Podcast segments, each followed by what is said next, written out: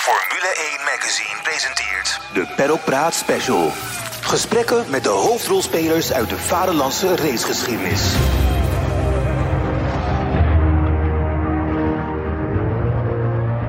Hallo en fijn dat je luistert naar een nieuwe special van Paddock Praat, de podcast van Formule 1 Magazine. Mijn naam is Sjaak Willems en samen met mijn collega André Venema praten wij met Nederlandse coureurs over hun pad in de autosport. Onze gast van vandaag leerde op een harde manier dat je ondanks een bak talent en hoopgevende resultaten van de een op de andere dag je Formule 1 droom moet laten varen. Een grote tegenvaller, maar daarna ontwikkelde Renger van der Zanden zich tot inmiddels een veelgevraagd endurance specialist. Hij won twee keer de 24 uur van Daytona en leeft een race bestaan dat hij niet meer zou willen inruilen. Tenzij Ferrari belt. Het leverde hem ook veel wijsheid op. Vandaag de dag gebruikt Van der Zanden deze geleerde lessen in zijn begeleiding van jonge coureurs en wie weet, eventueel ook wel zijn eigen kinderen. Veel plezier. Renger, hartstikke bedankt dat je bij ons op bezoek komt. En dan gaan we, we gaan vooral praten over jou en over nou ja, eh, hoe je bent eh, uitgegroeid tot nu een, eh, nou een endurance specialist, heb ik het maar even genoemd. Ehm, Dankjewel, dankjewel. André zit hier naast me, André Vedema. En we beginnen eigenlijk altijd eh, met de vraag, André, waar denk jij aan als je als eerste aan als je aan, eh, aan Renger van der Zanden denkt? Dan denk ik aan een eh, gesprek dat ik eerder dit jaar had met, eh, met Michel Peridon. Jou wel bekend. Mij bekend inderdaad. Die, die, hij, hij vertelde mij van, eh, hij is sponsor van jou geweest. Hij zei van, hij, we waren aan het praten en hij vertelde wie die allemaal, welke coureurs hij allemaal gesponsord had. En toen zei hij bij Renger, bij jou, zei hij van, Renger van der Zanden, die moest ik sponsoren. Want iedereen vertelde mij, dat is de nieuwe Michael Schumacher. Oh, echt? Ja. Wat goed om te horen. Michael Schumacher, ja. Ja. Heb je het toen niet gehoord?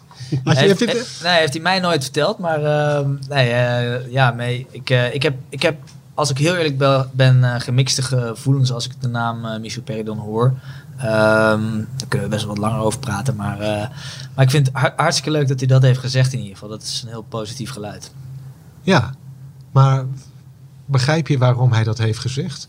Want jij was toch ook een, de Formule 1 die longte heeft heel lang voor je gelongd. Ja, zeker weten. Ik had toevallig ook vandaag een gesprek erover. En, uh, het is natuurlijk zo, je, je, hebt een doel. En het is als klein jongetje, kijk je naar de Formule 1, als je vader op de bank. Je ziet die dingen rijden en je denkt, wauw, dit is het mooiste wat er is. Dat, hè, dat de passie gewoon begint te leven in zo'n klein jongetje, dat had ik ook. En uh, mijn vader heeft wel een beetje gereisd op amateurniveau. Maar die zei van, ja, uh, racen, forget it, gaan we niet doen. Uh, kan ik niet betalen en is veel te moeilijk. om die weg er naartoe te bewandelen. En daar heeft hij ook gelijk in achteraf. Maar we zijn toch een beetje die kant op gegaan. En toen kwam ik op een gegeven moment in de Formule 3 auto terecht. Uh, twee jaar lang uh, in de Euroseries Formule 3 tegen Hulkenberg. Bianchi. Bottas. Al die types waar ik tegen reed. En toen moest ik de volgende stap maken. En dat was de stap dat ik met Peridon... ehm, dat hij me twee jaar een beetje ondersteund heeft. En dat de stap moest maken naar Formule 2, wat toen GP2 was. En dat, die stap zou ik samen met Michel Peridon maken. Daar vlak voordat het seizoen begon, trok hij zijn keutel in, zullen we zeggen. Dus dat was eigenlijk voor mij het einde van de weg naar de Formule 1 toe. Um, dus daarom zeg ik, uh, aan de ene kant heeft hij me geholpen, aan de andere kant was dat wel een heel pijnlijk moment voor mij. Omdat daarmee, uh, en dan moet ik erbij zeggen dat dat het moment was dat de crisis uitbrak in 2008. Dus financieel zei hij van ja, ik weet niet waar ik naartoe ga met, de, met het bedrijf ja, en dat soort dingen. Dus uh, tweedelig als ik zijn naam hoor. Ja. Maar dat is, dus, dat is dus bepalend geweest. Is dat, wringt dat nog steeds? Dat, uh, of heeft dat, heeft dat gewrongen dat je gewoon op basis van geld eigenlijk nooit die laatste stap hebt kunnen maken? Ja, ik toen zeker. Dus ik ben er echt wel kapot van geweest. En ik heb jaar Formule 3 gereden in Engeland daarna. Waardoor ik met een mazzeltje nog aan het rijden bleef. En uh, weet je, er is gewoon in de autosport is er geen rechte weg naar boven. En geen rechte weg om een carrière te maken vaak. Kijk naar Max misschien wel, maar als je ziet hoe dat vroeger is gegaan in Formule 3, die 1 2 jaar was ook uh, krabben en bijten om het voor elkaar te krijgen. En het is ontzettend knap als dingen lukken. En het kan niet anders zeggen dat het bij mij ook ontzettend knap is dat de dingen zijn gelukt. Dus uh, hoe het er gelukt is, uh, daar kunnen we echt nog wel heel lang over doorpraten. Dat was een beetje de bedoeling eigenlijk. het was eigenlijk een beetje de bedoeling, ja. Nou, heel goed, nou, ga lekker zitten allemaal. En, nee, het was echt Formule 3 en daarna um, ja, eigenlijk een beetje buitenspel. GP3 kon ik instappen, last minute. En toen in één keer in 2011 zat ik in een DTM-auto voor Mercedes. Ja. Um, en dat was voor mij eigenlijk een beetje de weg naar tour, tourwagens en, um, en, uh, en endurance race. En wat je zegt, hè, uh, uh, hij had talent om, ik had dan het talent om naar de Formule 1 te komen. Ik denk absoluut dat ik me mengen kan tussen de Formule 1 jongens, zoals een Bottas en eh, Ricciardo heb ik ook meerdere malen verslagen, zoals ik net aan jullie blaadje ook zag. Ehm, maar zo zijn er heel veel coureurs die ik gewoon echt wel aan kan. Alleen, je hebt toch ook wel coureurs waarvan ik soms denk van, nou, oeh, die, eh, die gaan nog even een tandje misschien harder of sneller of eh, gewoon indrukwekkend. En ehm, Waar, waar zie je dat dan af? Waar, wat, hoe, hoe zie je dat? Hoe, hoe merk je dat? nou, kijk naar Max, kijk naar, het zijn er ook niet zoveel. Hè. Max en Alonso was mijn teamgenootje in Daytona. Ja. En ik weet nog goed, die reed eh, naar buiten en eh, het tweede rondje was gelijk eh, purple, purple. En toen had hij verkeer. Maar ik, ik zag dat dat een snel rondje ging worden, zeg maar. Ja, het is gewoon indrukwekkend. En hoe die gasten het gevoel hebben om binnen no time zich aan te passen aan de auto en de omstandigheden. Dat is knap. Dat is, da- daaraan zie je gewoon buitencategorie. Dat zie je meteen. Exact, heel buiten categorie. En er zijn gewoon heel veel gasten. En ik, ik schaar mezelf er ook onder die gewoon ontzettend hard kunnen rijden. Ehm, ik heb ook veel, veel andere capaciteiten die andere coureurs niet hebben om in bijvoorbeeld zo'n endurance racerij goed voor de dag te komen. En dan heb je het over meedenken voor strategie, slimme keuzes maken op de baan met verkeer, hè, langzamere auto's inhalen en eh, ingehaald worden. En gewoon slim nadenken over je. En, en, en als je mij in de auto zet, dan weet je dat die auto terugkomt. Ik ben ook een, in die zin een, een, een, een safe pick om eh, geen Ja. schades te rijden. Maar, dus er, er komt veel meer bij kijken dan alleen maar talent. Ja, Ja. Dat is ook een gave. hè? Die Absoluut. dingen die jij net opnoemde. Ja, en zo kun je elke Formule 1 coureur eigenlijk ook weer gaan, gaan uit elkaar trekken en kijken wat ze allemaal hebben. Ze hebben allemaal weer wat. En nou, zo'n Hamilton en zo'n Schum- Schumacher en eh, een, een Verstappen en een Alonso zijn wel wat buiten categorie. Maar goed, nu heb je de volwassenheid om dat nou ja, gewoon ruiterlijk toe te geven. Hè. Daar, daar schaam je je niet voor. Maar ik kan me voorstellen dat het moment dat dat besef landt, dat dat eh, toch wel pijnlijk moet zijn geweest. Hè. Dat is toch een beetje je droom eh, die je dan toch los moet laten misschien. Ja, soms heb je niet zoveel te kiezen. Hè? Dan, Nee. eh, dan is het gewoon wat het is. En, Ja. Ik denk dat ik misschien niet de kans heb gehad om me door te ontwikkelen richting de Formule 1. Mhm. Hè, dus die, dat misschien niet. Maar ik heb daarnaast eh, eh, 2011 als DTM, dus wat ik net vertelde voor Mercedes. En toen stond ik in 2012 stond ik langs de kant. Eigenlijk had ik niet veel in de autosport te rijden. En eh, toen ben ik ook een bedrijf begonnen voor raceautoverzekeringen. Ja, voor mij is het gewoon fantastisch dat ik naast die autosport dat ben kunnen gaan doen. En door die verzekeringen ben ik ook weer in heel veel teams, met veel teams in gesprek gekomen over racen. Die zeiden van, maar race je dan niet meer, wil je bij mij inkomen stappen? En zo is het hele balletje weer gaan rollen 2012, 2013, 2014. En toen ben ik in Amerika aan de bak gekomen. Dus het is, Ja. wat ik zeg, iedereen heeft zijn eigen pad. Ik ben heel blij met mijn pad, absoluut. Ja, ja. Nou goed, even terug naar het begin. We beginnen altijd ook wel, eh, naast de vraag aan André, ook met de vraag: wanneer was het, wat was het moment dat jij eh, besmet raakte eh, met het idee: ik ga coureur worden? Weet je dat nog? Ja, zeker. Ehm, uiteindelijk, weet je, mijn vader die heeft wel een beetje geraced. Dan heb je het over eh, de Starlet Cup van die tijd. dus eh, hij had ook wel zijn eigen raceteam daar. En, eh, dus ik, ergens zag ik wel vi- videobanden liggen. En volgens mij alle bekers proberen te verstoppen om te zorgen dat ik dat allemaal niet zag. Hij wilde Maar, het eh, niet dat jij. nee, hij wilde niet dat ik ging racen. En toen, Waarom niet? ja, hij wist gewoon hoe moeilijk het is om in die autosport rond te komen. En nou, als je heel vermogend bent, dan kun je gewoon kiezen waar je Ja. heen gaat. Maar als je dat niet bent, dan ja, moet je gewoon slimme trucken en eh, capriolen uithalen om te kunnen racen en een carrière op te bouwen. Maar op een gegeven moment zei mijn moeder van, eh, koop alsjeblieft een kart voor die jongen, want het wordt een obsessie. Dus eh, met dank aan mijn moeder bij deze. Ehm, Hoe liet je dat merken dan? nou, dat het, grappige was? was, ik kwam op de basisschool een jongetje tegen en die vader die racete. Heel toevallig, Jelmer Buurman. Die is, die is dus nu ook eh, internationaal aan de bak. Dus we waren vijf jaar oud en hij zei, mijn vader race. Dus zei ik, mijn vader race ook. Maar mijn vader die race helemaal niet. En eh, uiteindelijk Herman, zijn vader, heeft mij een keer op een kart gezet. En toen was het, ja, was gewoon voor mij een droom om zo'n dingetje te kunnen besturen. En eh, sindsdien was elk eh, verlanglijstje stond de kart bovenaan. Ja. Dus eh, en uiteindelijk op mijn twaalfde pas, pas echt begonnen. Toen jij op die kart eh, stapte, die eerste keren, had je al meteen door, of het gevoel: ik, eh, ik weet hier wel raar mee, zeg maar. Ik denk dat ik dat wel dacht, ja. Ik weet niet of het ook Is, zo was het ook zo? Zelfvertrouwen geen gebrek. Nee, exact. Zeker niet. Nee, zeker op die leeftijd niet. Ja, dat, hoort, dat, dat, dat hoort ook bij die leeftijd. Exact. Dat is, eh, Ja. dat is het mooie, mooie van, eh, van jong zijn. Ik had even eh, genoteerd, eh, 13 november 1994. Dat was de dag van eh, de beslissing in het WK Formule 1, negen- eh, heel in Schumacher. En ik begreep dat eh, in, in jouw huishouden heel toch de voorkeur had, maar dat jij stiekem voor iemand anders was. Ja, voor, die, voor die andere. Ja, nee, dat heb je... eh, Zat je toen eh, die ochtend ook voor de tv? keer, ja. Nee, dat vind ik is inderdaad wel een grappig verhaal. Want ik zat altijd op mijn bank eh, met met mijn vader eh, Formule 1 te kijken. En het was inderdaad zo dat... ehm, mijn vader die was altijd voor Damon Hill. Want dat vond hij volgens mij een aardige vent. Ehm, Is het ook. Dat is het ook. Ehm, daarom werd hij ook met twee wielen de vangrail ingestuurd, omdat hij zo aardig is.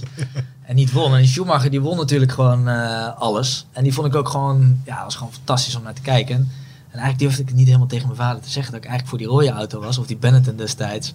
eh, van Schumacher en niet voor Damon Hill. Dus zat ik een beetje zo in mijn vuistje te lachen als, eh, als Schumacher won. Zodat mijn vader het niet zag.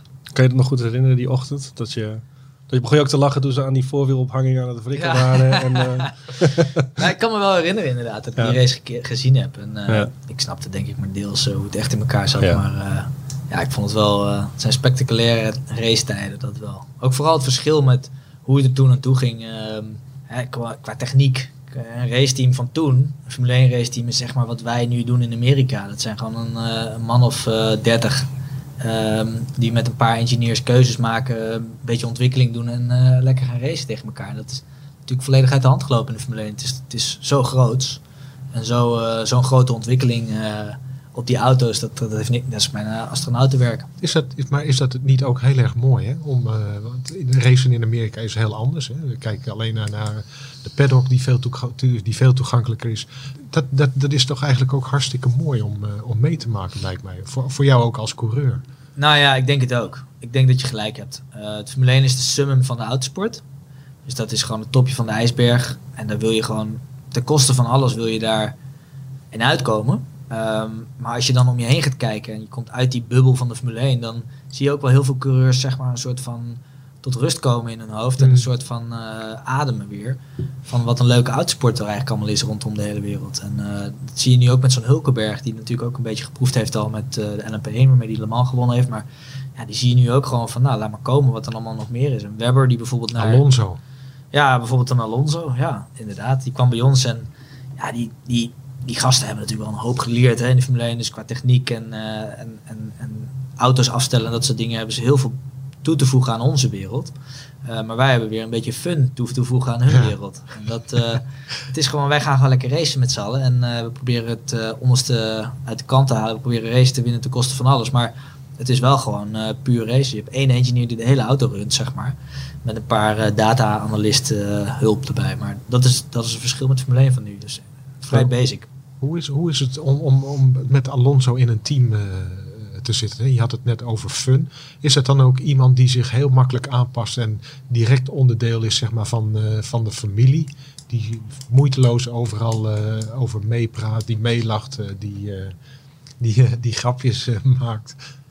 Nou, Fernando Alonso of is, is het wel toch een jongen die wel een beetje afstand bewaart? Ja, tuurlijk. Weet je, die, je loopt op de paddock en we lopen vier coureurs achter elkaar en iedereen loopt vol gas naar Alonso toe en wij lopen er een beetje achteraan om te lachen zo van uh, succes ermee Fernando. Ik zie je zo uh, bij de andere kant van de paddock.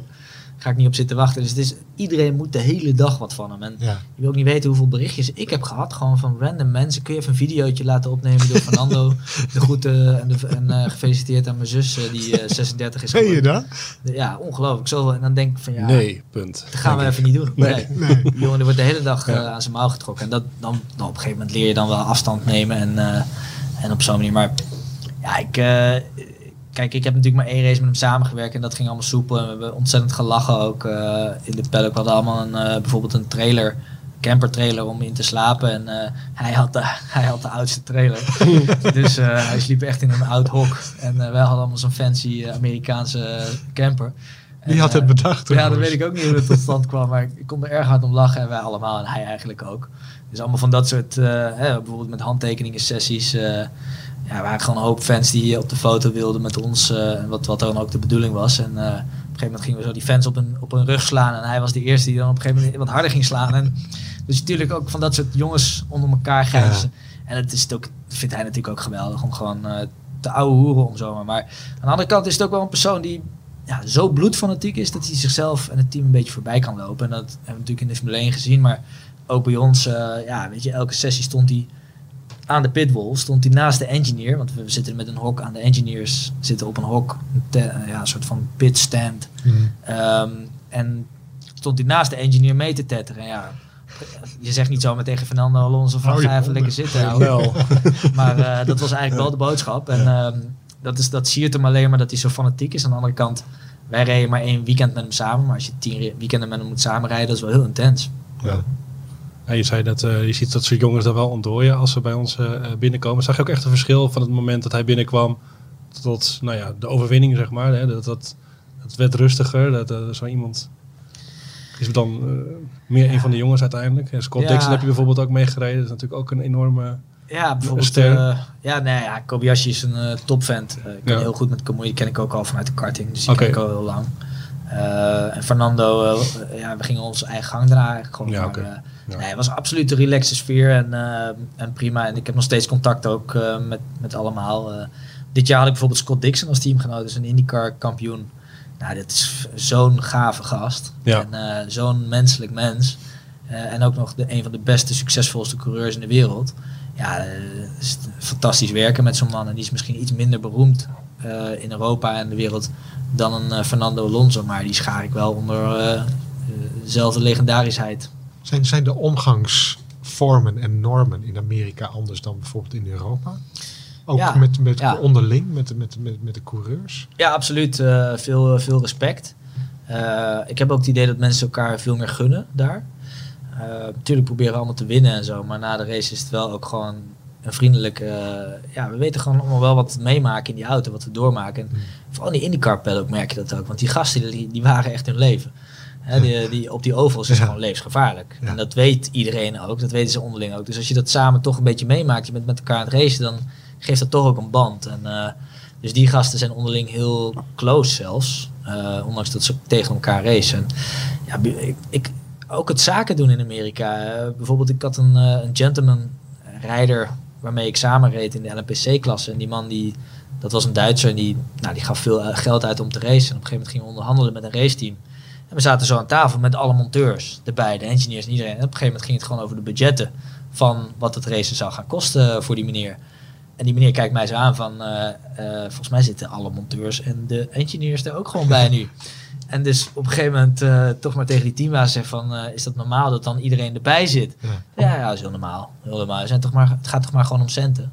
Dat is toch het enige. En zo le- het leuke van, van het onderhandelen en het handelen en het zaken doen in Amerika is dat ze proberen wel echt te zorgen dat iedereen er wijzer van wordt. En soms, en zeker in die Formule 1 wereld, is het volgens mij ook wel een hoop eh, graaien en eh één richtingsverkeer. En, dus dat, dat, die, die kant van Amerika vind ik ook heel leuk. Zou je, ah, zou je niet willen ruilen? Zou, als je alles zou kunnen inruilen wat je niet hebt bereikt en, eh, voor toch dat Formule 1 zitje, zou je dat willen Ligt doen? Of ben welk eh, zit je. Ja, ja, ja. Doe eens een gooi. Nou, laten we top 3. Je staat op de site eh, dat Ferrari wordt uitgenodigd om je cv uit te, te printen of te downloaden en uit te printen. Bijvoorbeeld, ik noem eens wat Ferrari. Ja. Je spreekt er namelijk met zoveel eh, liefde en, en, eh, en plezier over eh, het, het raceleven wat je nu leidt. Ja, zeker. En ik voel me ook vereerd om daar te kunnen racen op het niveau wat ik doe. eh, Ja. ehm, maar eh, ja, als je voor Ferrari kan racen, kom op, dat is een beetje een... eh, No-brainer? ja, dat is wel een no-brainer. Dan, eh, maar dan moet het niet één jaartje zijn en dan het liefst het jaar dat ze een snelle auto hebben, als ik dan toch kan kiezen. Maar nee, dus ik, eh, ik ja, tuurlijk, Formule 1 blijft het summum. En, ehm, maar ja, wat je zegt, ik heb gewoon ontzettend naar mijn zin in die racerij eh, daar. En ehm, weet je, het is, het, je moet ook beseffen dat ik best wel door een, eh, een dalletje ben gegaan in 2012 na DTM, dat, dat ik even niks had. En dat ik nu weer eh, op het hoogste niveau autosport kan beleven. best wel lekker geld kan verdienen in Amerika.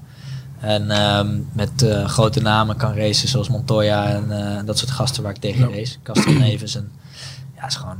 het is nog steeds mijn passie en ja, de, de beste hobby die ik eh, kan bedenken, Ja. het autoracen. Want hè, 2011, 12, dat was toch ook het moment dat jij dat bedrijf bent gestart. Vertel daar eens over. Wat is dat, eh, hoe is dat precies gegaan? Is dat ook jouw redding geweest bijvoorbeeld? Ja, het is zeker mijn redding geweest. Ehm ehm, je moest ook best wel wat geld terug nog naar eh, sponsors. Ook een eh, Michel Perry doen. Die zei gewoon van nou, het gaat even niet door, maar ik wil ook nog wat centen terug. Dus dat waren wel eh, een beetje à la Doornbos eh, vergelijk. Ik hoop Ja. niet dezelfde bedragen. nee, niet dezelfde bedragen, maar toch grote bedragen. Als, ja, je, ja, ja. als je net van... Als je niet zoveel hebt. Ja, als je uit familiariteit en... eh, hè, dus dus ik, eh, ik moest aan de bak. En eigenlijk is dat ook een, eh, een hele grote drijfveer geweest om gewoon geld te gaan verdienen. Want je was toen 26, je was eigenlijk wel een broekie. Ja, absoluut. Heel jong. En eh, ja, die gasten zijn gewoon keihard. Die zeggen gewoon, ik wil mijn centen terug. Ga het maar regelen. En ehm, daar kwam je dan achter. En eh, de- hoe die contracten dan in elkaar zitten. Dan word je snel wijzer van. En toen ben ik samen ehm, met een vader van een jongen die ik coachte. eh, die, zit, die veel ervaring in de verzekeringswereld. Dat is Ronald van Laar. Ehm, die heeft zelf ook al wat geraced in eh, supercups. eh, klasses. Maar zei ik van, nou, ik ken de hele autosportwereld, jij kent de verzekeringswereld. Laten we eens aan de slag gaan en kijken wat, daar, ehm, wat daarvan te maken is. En toen zijn we bijvoorbeeld standaard eh, de teams waar ik voor gereden heb. Een, eh, van Amersfoort Racing, een Prema, Power Team, eh Formule Auto's. Zijn we gewoon gaan opzoeken en zeggen van, wil je bij ons de auto verzekeren? Dat, dat ging vrij snel, liep dat. En verdiende ook vrij snel geld, waardoor ik ook de bedragen terug kon betalen. En, maar omdat ik dus met heel veel teams praatte over de verzekering, zeiden ze van, wil je niet bij mij komen racen? Zei ik, ja, ik betaal mijn eigen vlucht, ik betaal mijn eigen hotel, maar voor de rest eh, moet jij het doen. En toen eh, weet ik nog goed, toen Paul Ricard, eh eerste keer met de SLS, ik had natuurlijk een band met Mercedes in de DTM opgebouwd. En zij hadden een Mercedes GT3 SLS. En dat was een customer team. En die, die auto zette in kapot en ik, ik reed snelste rondetijd. En het was allemaal weer nadat ik een heel tijdje niet geraced had. En toen ja, zei ze van, nou, misschien moeten we die van de Zanden maar eens vragen voor Macau. En dat was een, een soort WK voor GT's in Macau, mooi circuit. En daar werden we tweede. Dus ja, het, uiteindelijk is het dan ook op de prestaties dat je het daarvan moet hebben om verder te komen. En toen werd ik weer in Amerika gevraagd. En ik weet nog goed, ik had, eh, ik had nog 2.500 euro op mijn rekening staan. En eh, toen werd ik gevraagd of ik in Amerika wilde racen. Toen zei ik nee. En dat was een eh, circuit, Laguna Seca. Een van de circuits waar ik heel graag nog een keer wilde re- rijden. Omdat bijvoorbeeld met Jelmer Bierman vroeger op de Gran Turismo game heel vaak ge- gereden heb. Ehm, en toen zei ik van ja, ik kan niet man. En eh, ja, ik moest alleen mijn eigen vlucht en hotel betalen. Ik zeg nou, als jullie het hotel doen, doe ik het vluchtje. Dat is 1500 euro. Dan heb ik nog 1000 euro eh, om boterhammen van te kopen. Ehm, gaan we wel redden ongeveer, een beetje. En toen eh, naar Amerika gevlogen. En sindsdien is mijn Amerika-traject losgebarsten eigenlijk. Zo durf ik het wel te zeggen. En, Wat gebeurde er tijdens die race eigenlijk? ik zette hem op de tweede plek in de Mhm. kwalificatie. En eh, volgens mij ging er wat mis in de pitstop, waardoor we niet veel eh, vooraan starten. Of eh gefinished zijn, maar ehm, ja, het was wel gelijk een mooie binnenkomer. Het Mhm. team waar ik toen voor reed was Dragon Speed. Waar ik dus de afgelopen twee jaar ook weer in de LMP1 op Le Mans ben uitgekomen in het werk. Ja. Dus zo zie je dat je elkaar ook allemaal weer terugkomt, tegenkomt in de autosport. ja. Ranger. Ranger? Of Ranger? Ranger van der Zande in Amerika. Dus, eh, Nooit aan een eh, afkorting gedacht of zo? nee, eh, ze- ik, eh, ik kreeg toevallig van de week ook iets doorgestuurd van... Dat ze het wel een mooie naam vinden daar. En Jeroen Blekeman zit me altijd het beste met uh, Ranger van Zande. Dat vind ik wel, vind ik- als je dat op de paddock hoort, is wel heel grappig. Maar dat is toch wel, eh, toch wel op, op- nou, opvallend, wel bijzonder dat jij en, eh, en Jeroen ook, weet je, gewoon professioneel eh, coureur zijn. eh, eigenlijk vooral ook dankzij, eh, dankzij jullie Amerikaanse avontuur. Absoluut. eh, er wordt daar ook gewoon veel meer geld betaald voor het racen, voor coureurs. Maar, Dus- misschien, ik weet niet of een ongepast vraag, maar waar moet ik aan denken? Aan wat voor soort bedragen moet ik dat denken als prof, die, Ja. die, die je betaald krijgt om te rijden daar eh, als coureur? Ja, ergens tussen de 3 en de 5 ton. Eh, dat is ongeveer in dollars wat ze, wat ze daar betalen. En dat, ehm, dat zijn wel de bedragen ehm, wat daar heel gebruikelijk is. En dat, eh, daar kan je in Europa eigenlijk wel een beetje naar fluiten. Ja. Japan heb je ook nog wel van dat soort eh, mooie klasses. Ehm, maar eh, in Europa is dat gewoon zeer ongebruikelijk. Of je moet bij een, een, een, een team zoals Porsche zitten en Ja. een fabriekscoureur bij zo'n zo'n club zijn. Dus dat zijn een beetje de, ja, mag je best vragen. Ik, vind, ik ben er ook vrij, sinds, sinds Amerika. Beetje er veramerikaniseerd. Ja. ja.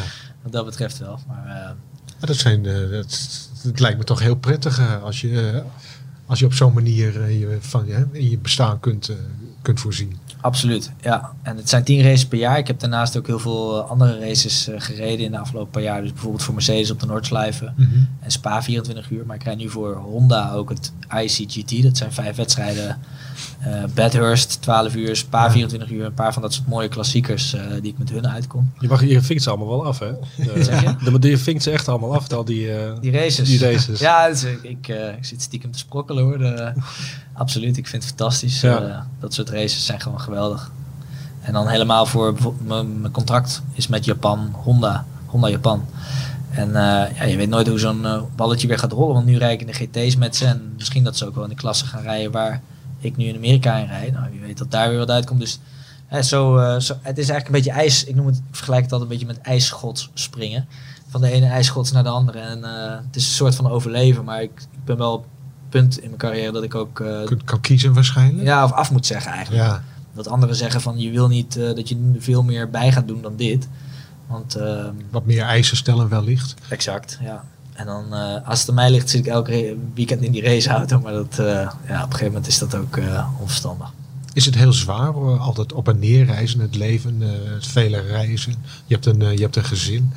Is dat heel zwaar of valt het mee? Nou, weet je, de, ik krijg wel vaker die vraag. En ik heb natuurlijk een vrouw die ontzettend meegaand is en ook weet hoe het zit. hoe dat moet ook wel, hè, nou. Ja, met jouw bestaan. Ehm, maar als je de hele dag doet wat je leuk vindt, dan is, eh, dan is het niet zo zwaar. Eh, dan neem je dat er graag bij. En ik vind het ook ontzettend leuk om veel tijd met mijn kinderen te besteden. Dus dat, eh, ik heb twee kleine kindjes. Dat vind ik ook heel belangrijk. Maar ehm, daar heb ik ook nog steeds genoeg tijd voor. Naar ons gevoel, naar onze maatstaf. Dus want je moet je voorstellen, iemand van eh, 9 tot 5 werkt, die is de hele dag weg. En ik ben af en toe gewoon twee weken thuis. En dan doe ik die business on- natuurlijk nog wel bij. Eh, dus daar ben ik ook wel druk mee. Maar dan kan ik overal even een uurtje eh, of s'avonds of s ochtends vroeg. eh, we zijn namelijk om vijf uur wakker met z'n allen. dus genoeg tijd om te werken en alles rond te breiden. Ja, we hadden het net over afvinken. En is er nog een endurance klassieker die je nog niet hebt gereden en zou willen?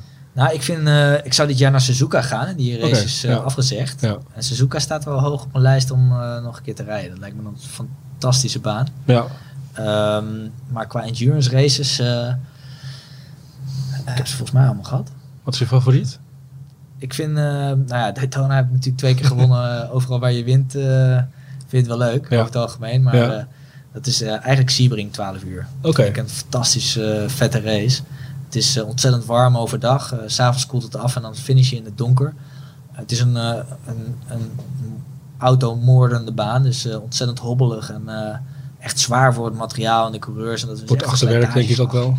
Zeg je? Voor het achterwerk denk ik ook wel. Ja, inderdaad. Ja, nou, valt wel mee hoor. Maar het is meer gewoon je nek moet goed. Je moet echt goed getraind zijn om daar goed te kunnen presteren. Ja, het is gewoon een. eh, ook de sfeer op de paddock te komen daar. Het is tijdens springbreak in Amerika. Dus die, ja, al die idioten die daar eh, met hun camper. Ja, die- precies. Dus, komen allemaal in pakken en eh, beren pakken, apen pakken. Het zijn echt de idioten uit Amerika komen daar allemaal heen. Het is een geweldige sfeer. En ik heb ook bijvoorbeeld een keer in eh, Turn 3 zei ik, er staat hier een boot. En ze dachten dat ik gek was.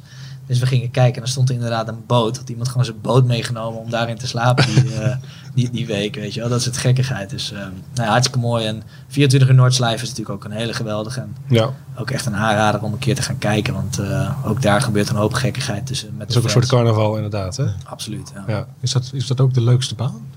Dus de, een hele vette baan. Ja, ja echt eh, wel uniek. Er zijn er een paar natuurlijk. eh, Macau, stratencircuit in Hongkong, bij Hongkong. Je hebt eh Noordslijven, Bathurst. Dat zijn een beetje van dat soort banen waar je, ja, waar je wel grote ballen moet hebben om hard te gaan. We willen het nog heel erg over de, de feeder-klasses hebben. Ja, op een gegeven moment ging je van de kart, ging jij de F3 in. En je zei het net al, je reed dan onder andere tegen de Hulkenbergs en de Grosjeans van, van deze wereld.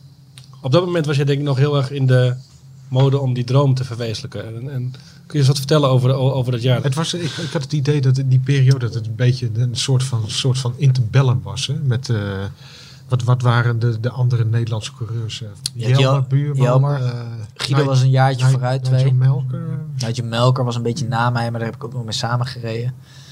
Ik denk aan Nederlandse autocoureurs dat er ehm, alleen Jelmer eh, een beetje van dezelfde leeftijd eh, was.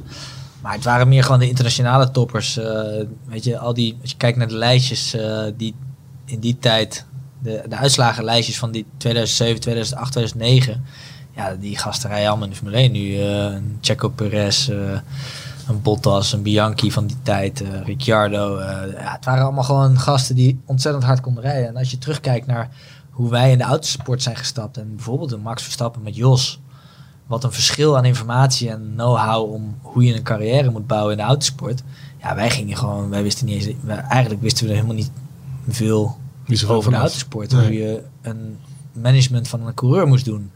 Nou, als je ziet dat, dat, dat die gasten dat zoveel jaren voorsprong hebben. Een, een, een Jos bijvoorbeeld, maar ook een Martin Brundle die een aantal van die gasten zoals Mike Conway en zo managede. Ja, dan weet je gewoon veel meer wie je moet bellen, waar je moet zitten, waar je niet moet zitten. En dan heb ik het over raceteams. Ehm, en hoe het is om geld te verdienen in de autosport. En dat, als je ziet wat een ervaring, een schat en ervaring ik nu heb, ehm, ja, zou ik dat heel anders hebben gedaan ook. en ja, ik, ik heb ook wel jonge rijders die ik eh, begeleid en help. En die kan ik echt een stuk beter helpen met de ervaring die ik heb opgedaan in die, eh, in die klasses. Maar Wat doe je wat doe je dan precies?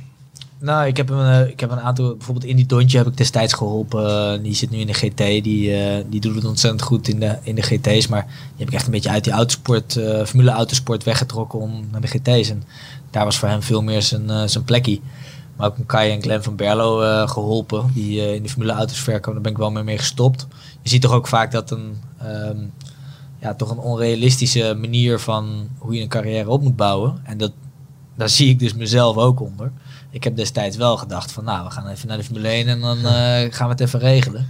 maar ja, er komt gewoon zoveel bij kijken. eh, op het goede timing is gewoon alles. En En een manager? ik heb nu voor het eerst een manager. En dat komt omdat eh, in Amerika best wel zware onderhandelingen had ik met het team van WTL Racing dit jaar. Wat ook een beetje In, in, in, in wat voor opzicht zwaar? zware onderhandelingen, zeg maar harde onderhandelingen. Ehm, en je moet daarna ook nog met zo'n raceteam gaan racen, samenwerken. En als je zo ja, hard tegen elkaar ingaat en eh, zware onderhandelingen voert en dan vervolgens ook nog op de baan over banden en benzine en eh, bandenspanningen en, eh, en, en setup moet gaan praten, dan staat je de eerste keer sta je weer tegenover elkaar zo van, oeh, dat was wel even heftig. Dus het is wel goed om daar iemand tussen te hebben en een manager daarvoor te hebben om dat gewoon op die manier in te vullen. Maar nou goed, dat, dat, ja, ik heb tot nu toe altijd zelf gedaan. En in het verleden, in de Formule 3 tijd, mijn vader en nog wat ja, mensen die geholpen hebben. Heeft dat, heeft dat ook, heeft het, het, het feit dat je geen manager had en niks ten nadelen van je vader, maar heeft dat, heeft dat ook uitgemaakt uiteindelijk, waardoor je niet verder bent gegaan naar de Formule 3? Of kon gaan? Of was het, was het puur een centenkwestie? Of had het daar ook mee te maken met de weg weten en een goede manager hebben? Ik denk dat het een combinatie is. Ik denk dat eh, met. Kijk, eigenlijk is het heel simpel. Een manager die moet eigenlijk een plan uitschrijven van wat gaan we kwijt zijn in de komende mm, vijf, zes, zeven jaar. Van kart tot aan de Formule 1. En ik heb wel eens gehoord van de manager van Timo Glock. Die zei we hebben 7 tot 8 miljoen nodig om naar de Formule 1 te komen. Nou, dat hadden wij nou lange na niet. Hè? Nog niet een, eh, eh, een fractie daarvan. Dus als je daaraan gaat beginnen, aan zo'n weg, en je hebt een fractie van het geld, misschien moet je dan gaan nadenken om vanaf het begin af aan te zeggen, we gaan niet voor de Formule 1, we gaan carrière bouwen in de autosport. En in de autosport is er nog steeds heel veel te halen. Ehm, nou, je weet een beetje wat de bedragen zijn die je kan verdienen als je het goed doet. Dan moet je dus eigenlijk gewoon zeggen, wat eigenlijk een eh, Van Kanthout heel slim doet, in Amerika, eh, proberen stappen te maken. En gewoon zeggen van, nou, ik kies een andere route. Ik kies een route die niet naar de Formule 1 gaat, waar iedereen voor gaat. Ik kies een buitenkantroute. Bijvoorbeeld Andy Prio is een, eh, is een legendarische autocoureur in de GT's. Kijk maar eens goed naar wat er met zijn zoontje gaat gebeuren. Die heeft gewoon misschien twee jaar gekart, weinig geld uitgegeven in de GT's. Hij maakt gebruik van de contacten van zijn vader, bijvoorbeeld bij Multimatic. Hij, zei, hij zit een paar races in de Formule 4, hij rijdt best wel hard. Die gaat gewoon eh, in de komende, die ga je gewoon in de komende 20 jaar ga je die gewoon zien en horen. En die gaat gewoon vanaf eigenlijk eh, jaar nummertje 5 gaat hij gewoon geld verdienen in plaats van eh, nog miljoenen meebrengen. Er is ook een hele mooie weg in de autosport. Ja. En dat, dat is eigenlijk een keuze die, je- die, je- die je vroeg genoeg moet maken. Ja, mensen klappen het nu nog te vaak vast aan het idee, je moet karten, opstapklassen en nou ja, eh, Traditionele model. eh, ja, Het is het mooiste model. Het is het, eh, het koninklijke model. het moeilijkste misschien. Maar je moet het wel kunnen betalen. En het Ja. duurste model waarschijnlijk. ook. Want ook in de autosport geldt, als je niet de centen hebt om het goed te doen, doe het dan gewoon niet. En probeer het op een andere manier voor elkaar te krijgen om toch ehm, een carrière te bouwen. Ja. Dat is eigenlijk mijn devies. Ja, Ja. Geluk bij een ongeluk, dus eigenlijk ook voor jou geweest. ja absoluut. absoluut. Ik, eh, daarom zei ik, dieptepunt was ook echt een goed dieptepunt. Ja. En dat ik eruit ben geklommen is gewoon ongelooflijk. Ja. Gaan, gaan jouw kinderen racen? Ehm goeie vraag. Ik heb nog geen idee. Ik denk wel dat als we dat gaan doen, dan moet ik ergens in de komende paar eh, jaar een keuze gaan maken. Want of je doet het goed of je doet het niet. Ja, want dan wil je er wel vanaf het begin bij eh, betrokken Exact, hebben. ja. Ja. Ja. Nou ja, je, je hebt eh, de wijsheid in pacht in ieder geval. Ja, Dat denk te wel, ja. Hey, nog- nog, één, eh, nog één dingetje. Als je Daytona wint, dan krijg je volgens mij altijd een horloge, toch? ja, Heb klopt. je, die, eh, heb, je die, heb je die verkocht of hou je die? Nee, die gaan we houden. Ja? Ik, heb, eh, ik heb er twee gewonnen, dus eh, Ja. ze zijn van goud. Dus ze zijn mij een beetje te goud. Ehm, maar mijn zoontje en mijn dochter die hebben hem allebei gekregen. Dus als, die, als die 22 zijn en zich gedragen, dan mogen ze hem dragen. Dit was de Paddock Praat Special. Tot zover renger van de Sande. Hij zit inmiddels alweer in het vliegtuig naar Amerika. Dank voor je tijd en succes daar. Eh, inmiddels gaat het seizoen bijna weer beginnen voor de Formule 1. Wij melden ons weer op de maandagen naar de race en bespreken dan het wel en wee van wat er allemaal dat weekend is gebeurd. Tot dan en bedankt voor het luisteren.